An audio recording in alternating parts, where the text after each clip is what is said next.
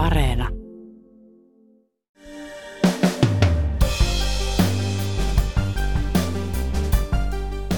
Amerikkalaiset sotilaat partioivat Puolan metsissä lähellä Ukrainan rajaa. Venäjän sota on tullut aivan naapuriin ja nyt Puola valmistautuu pahimpaan. Puola varoitti länttä pitkään Venäjästä, mutta sitä syytettiin vainoharhaisuudesta. Nyt Naton itärajalla sijaitseva Puola ei luota täysin sotilasliiton tuomaan suojaan. Se haluaa rajoilleen nimenomaan Yhdysvaltain armeijan. Tänään on tiistai 29. maaliskuuta. Kuuntelet Ylen uutispodcastia ja minä olen Heikki Valkoma.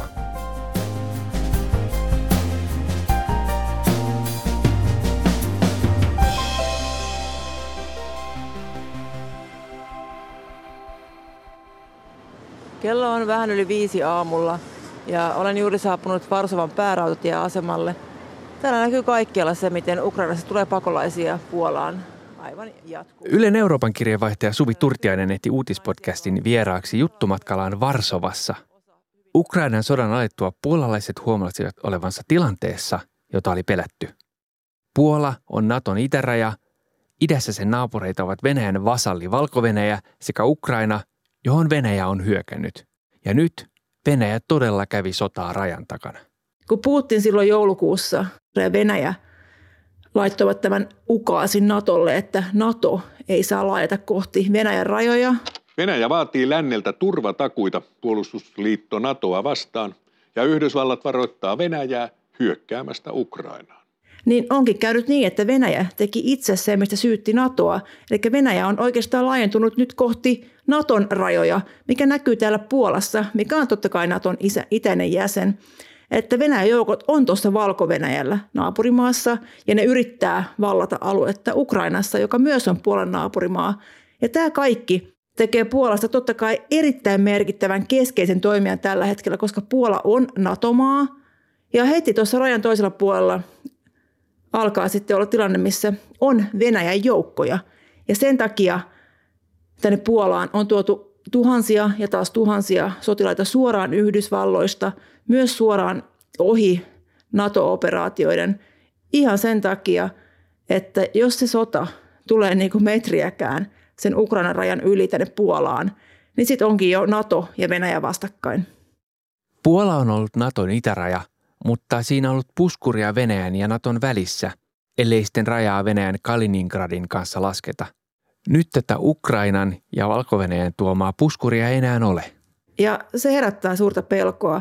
Mä oon puhunut täällä Varsovassa tänään ihmisten kanssa, niin täällä näkyy jonkinlaista niin kuin varautumista siihen, että se sota ei ehkä jääkään vaan sinne Ukrainaan, koska tosiaan – me ollaan nähty jo nyt maaliskuussa, maaliskuun puolivälissä Venäjä iski tämmöiseen sotilaiden koulutuskeskukseen, mikä sijaitsee 20 kilometrin päässä Puolan rajasta.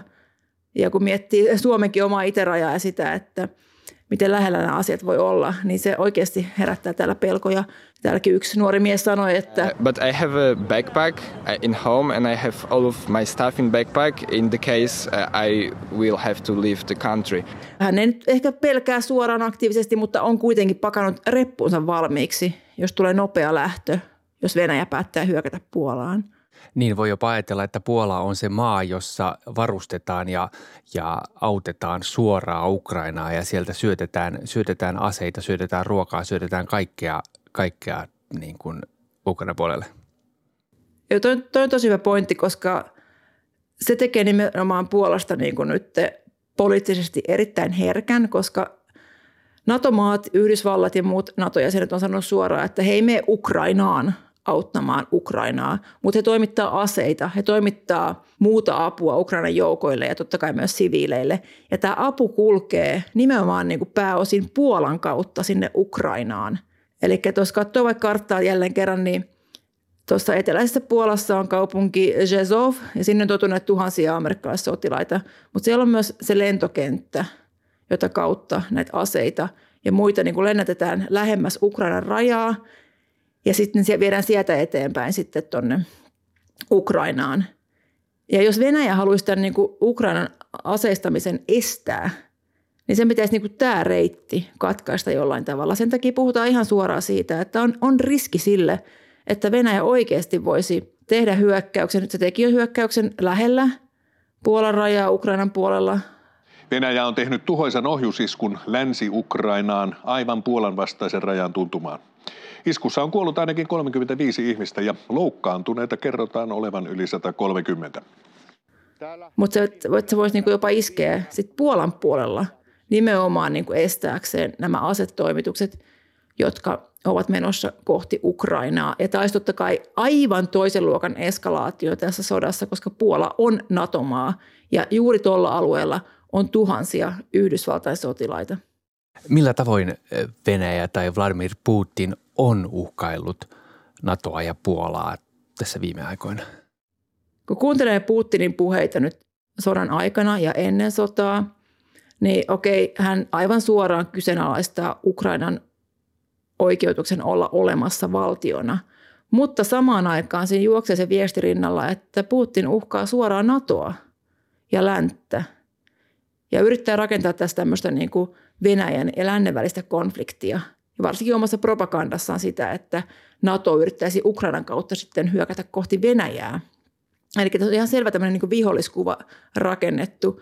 Ja Puola on mukana tässä viestissä niin kuin yksi näistä vihollisista – sillä Puolassa on tämmöistä tosi perinteistä niin kuin epäilevää suhtautumista Venäjää kohtaan liittyen Puolan historiaan, missä Neuvostoliitto on tehnyt täällä suurta tuhoa.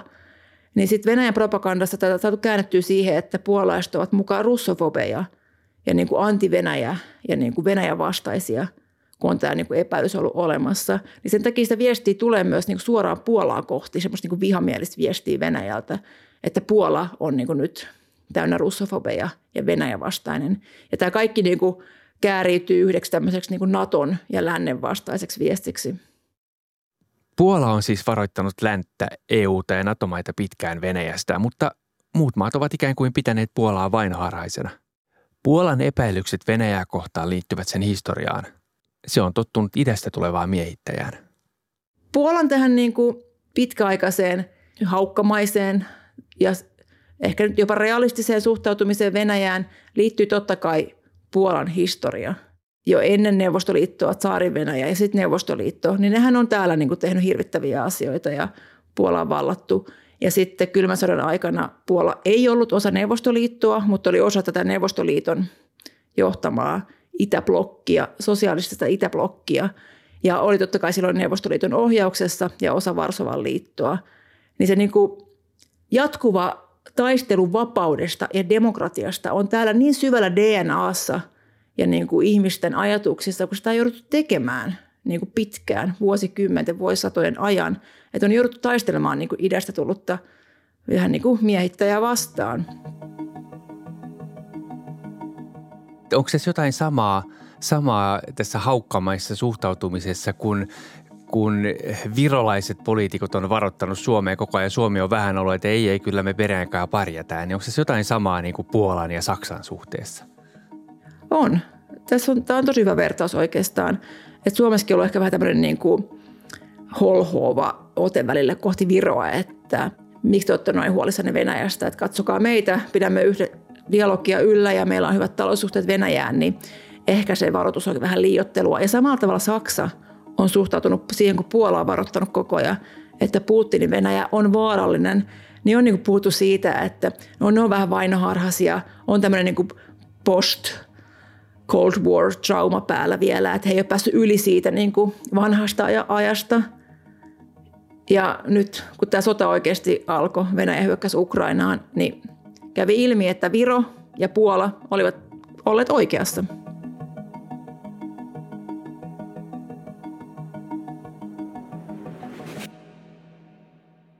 Vaikka Puola on varoittanut länttä, siis etenkin EUta, niin samaan aikaan sen on vaikeaa luottaa länteen. Saksan kanssa suhde on vaikea, mutta niihkeyttä länsisuhteessa on sekä historiallisesti että ihan viime aikojen tapahtumien vuoksi. Puolassa näkyy myös se kokemus historiasta, että täällä on tullut myös hyökkääjä lännestä. Ja on myös historian kokemuksia, missä Länsi-Euroopan maat on pettänyt Puolan. Että totta kai siis Natsi-Saksan hyökkäys 1939 kohti Puolaa on iso trauma Ja myös sit se, että toisen maailmansodan jälkeen, kun Eurooppa ajettiin niin kuin uusiksi ja Neuvostoliitto yritti saada niin kuin vaikutuspiiriinsä isoa osaa itäisestä Keski-Euroopasta, niin siinä tilanteessa Britannian pääministeri Winston Churchill oli aivan valmis antamaan niin kuin Puolan tosta vaan Stalinin alaisuuteen. Ja että on tämmöisiä paljon traumoja Puolalla, milloin länsi ei ole tullut Puolan avuksi. Ja jo ennen itse asiassa Natsi-Saksan hyökkäystä 39, niin Puolahan silloin niin kuin teki vähän mitä Ukraina teki nyt ennen tätä sotaa, eli yritti saada aseapua ja rahallista apua länsimailta. Ja samoin kuin Ukraina nytten, niin silloin 39 Puola koki, että se apu ei ole niin kuin riittävä, eikä se, mitä he ovat pyytäneet. Niin sen takia tässä niin kuin Puolalla on tosi paljon semmoista sympatiaa ja sielun yhteyttä, kohtalon yhteyttä Ukrainaan, että minkä teki Puola koko ajan vaatii, että Ukrainaa pitää auttaa niin paljon. Mutta se näkyy myös siinä, että vaikka Puola on osa NATOa, osa Euroopan unionia, niin ei täällä ole täyttä luottoa siihen, että jos Venäjän sota nyt tulisi rajan yli Puolaan, että saksalaiset tai ranskalaiset tulisi puolustamaan Puolaa. Ei, vaan täällä haetaan turvatakuut suoraan Yhdysvalloista. Niin, mitä se tarkoittaa, että, että haetaan turvatakuut suoraan Yhdysvalloista? Siis ohitetaanko tässä siis koko Länsi-Eurooppa ja NATO? No totta kai tämä NATO-kumppanuus on erittäin tärkeä osa Puolan turvallisuuspolitiikkaa, mutta suhde Yhdysvaltoihin on ehkä vieläkin tärkeämpi. Et Puolalla on ollut vaikea suhde niin kuin Euroopan unionin sisällä liittyen Puolan omaan oikeusvaltiokehitykseen, mikä on syönyt suhteita sitten Brysseliin ja Berliiniin ja Pariisiin ja on ollut semmoista niin kuin Euroopan maiden välistä kismaa.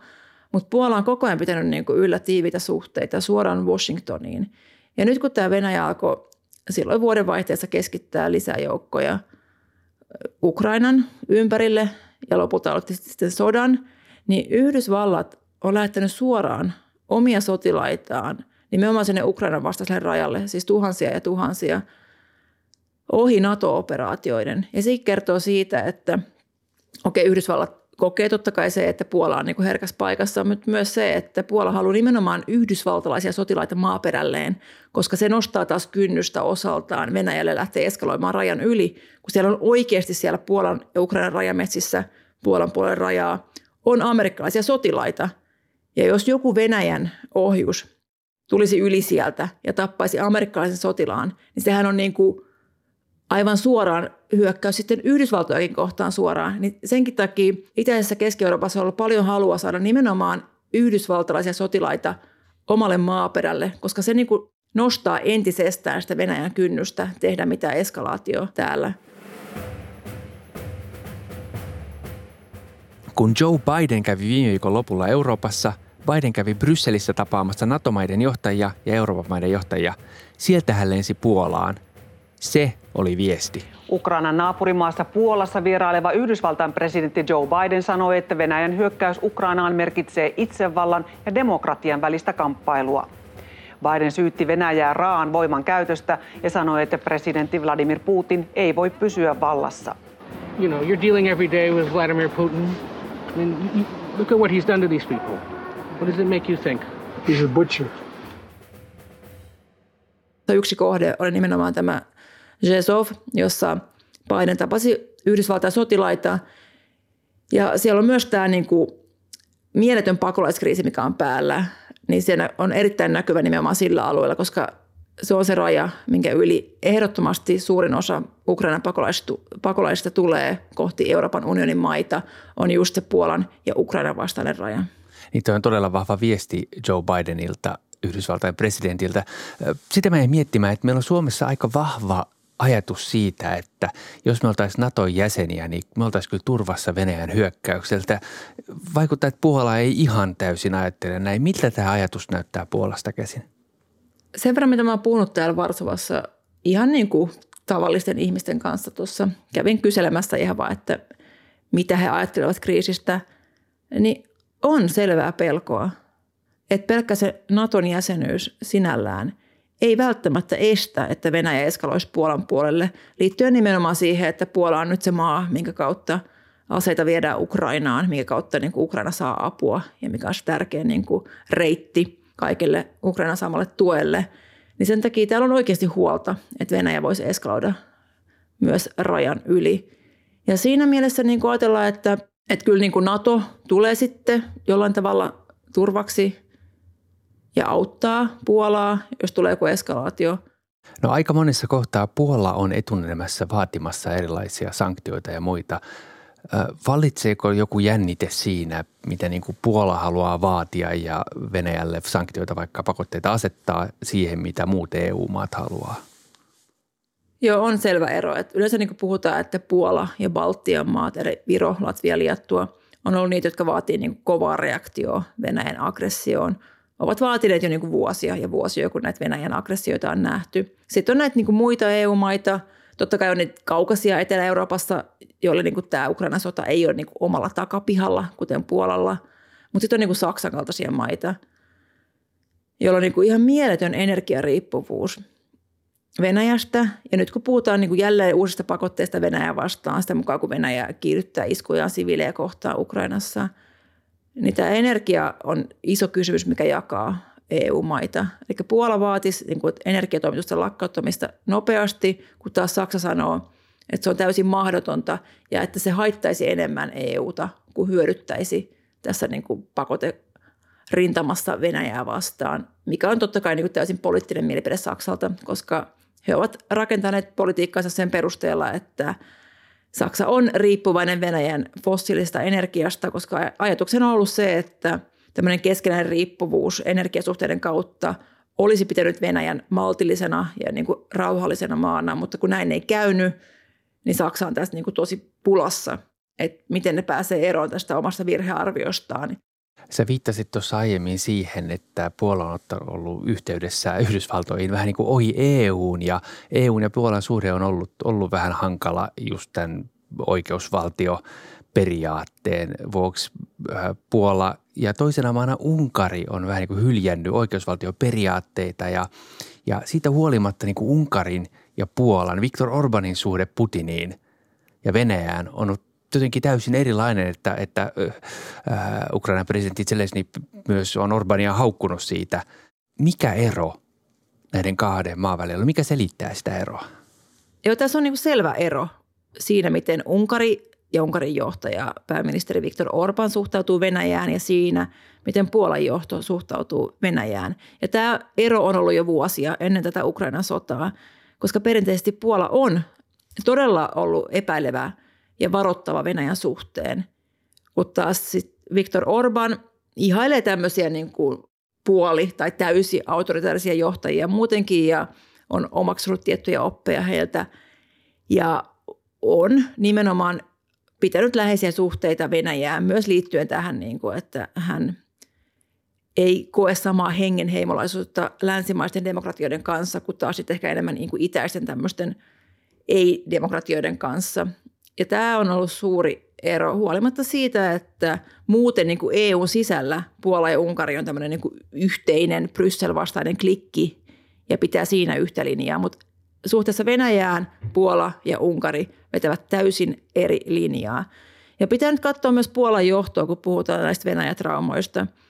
Eli Puolan valtapuolue on tämä laki- ja oikeuspuolue, joka on sitten EU mukaan vienyt Puolaa kohti niin kuin huonoa oikeusvaltiokehitystä, rapauttanut vapaan median ja vapaan oikeuslaitoksen tilaa ja ollut koko ajan niin kuin sit sen, sen vuoksi EUn kanssa napit vastakkain, että Puolassa liuutaan kohti pois länsimaista demokratiasta. Ja vaikka pääministerin nimi onkin Morawiecki, niin täällä puhutaan, että Puolan de facto johtaja on tämä Kaczynski – joka niin kuin vetää naruja siellä kulisseissa. Hänellä ei ole mitään tämmöistä virallista asemaa Puolan johtajana, mutta hänen sanotaan olevan se todellinen vallankäyttäjä. Ja Kaczynski menetti kaksoisveljensä tässä Smolenskin lentoturmassa, kun niin Puolan eliitti oli lentämässä Venäjältä takaisin Puolaan huonossa säässä. Puolan presidentti ja joukko muita korkeita virkamiehiä on kuollut lentoonnettomuudessa Venäjällä.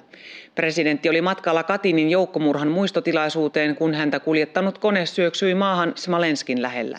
Nämä ovat kuvia paikalta, jonne Puolan presidentin kone putosi. Lentäjä yritti laskua Smolenskin kentälle sankassa sumussa, mutta kone osui puun latvoihin. Puolan ilmavoimien Tupolev 154 oli vanhaa neuvostomallia ja maahan iskeytyessään se tuhoutui täysin, kukaan ei jäänyt henkiin. Mutta Puolassa liikkuu paljon niin salaliittoteorioita siitä, että oliko se oikeasti sää, mikä aiheutti lentoonnettomuuden vai oliko jotain muuta takana.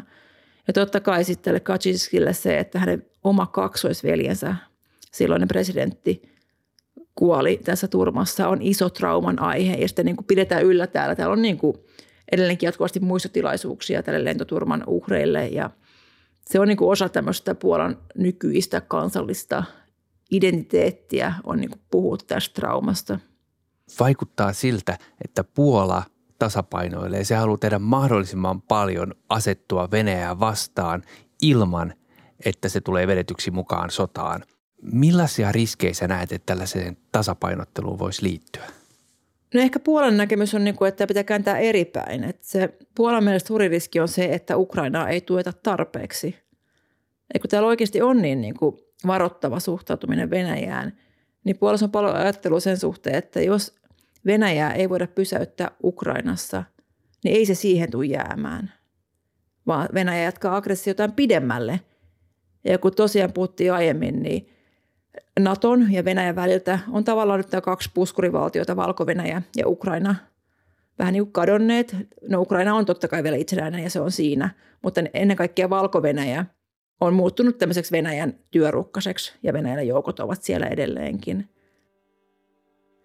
Niin totta kai sitten Puolassa on sellainen tunne, että jos tämä Venäjän eskalaatio lähtee leviämään Ukrainasta muualle, niin he on niin kuin siinä ensimmäisenä linjalla – ja liittyen myös tähän niin kuin asetoimituksiin ja muuhun, niin sen takia Puola on tosi paljon sitä, että pitää tehdä kaikki Ukrainan auttamiseksi, että se, voidaan se Venäjän aggressio niin kuin pysäyttää siihen. Koska nimenomaan liittyen myös näihin historiatraumoihin, niin on pelkoa, että se lähtisi niin kuin leviämään isommaksi eurooppalaiseksi sodaksi, tämä Venäjän nyt aloittama aggressio. Ja täällä puhutaan Euroopassa, niin kuin Ivan Krastev, tunnettu tämmöinen eurooppalainen ajattelija – puhui jo siitä, että Eurooppa on siirtynyt siitä kylmän sodan jälkeisestä post-war, eli sodan jälkeisestä henkisestä tilasta niin kuin pre-war, eli sotaa ennakoivaan mielenalaan. Ja se ehkä näkyy täällä ennen kaikkea Puolassa. Eli puolalaiset ehkä valmistautuvat, ennakoivat sitä, että sota saattaa levitä. NATO ja Joe Biden on sanonut, että he ei aiota osallistua sotaan Ukrainassa – mutta samaan aikaan Puola varustautuu, Puolaa varustetaan, aseet virtaa Puolan kautta Naton jäsenmailta ja Suomelta esimerkiksi, esimerkiksi Ukrainaan. Voiko tämä sota lähteä myös vahingossa leviämään? Se on suuri pelko ja sen takia niin kuin Yhdysvallat ja myö, muut NATO-maat sanoo, että ne puolustaa Naton liittolaismaita niin kuin viimeiseen metriin asti – ja sen takia ne Yhdysvaltain sotilaat on siellä niin kuin aivan viimeisellä metrillä Ukrainan ja Puolan rajalla.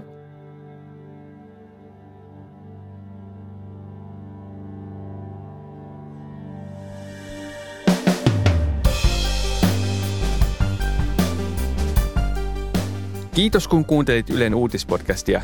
Ylen uutispodcast ilmestyy joka arkipäivä kello 16 Yle Areenassa. Sieltä löytyvät myös edelliset jaksot. Voit lisätä meidät suosikiksi painamalla sydäntä. Palautetta voit laittaa sähköpostilla uutispodcast yle.fi ja löydät minut somesta at Heikki Valkama.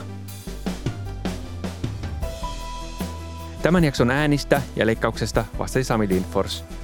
Uutispodcastissa me syvennymme siihen, mikä on tärkeää juuri nyt. Kuulemiin.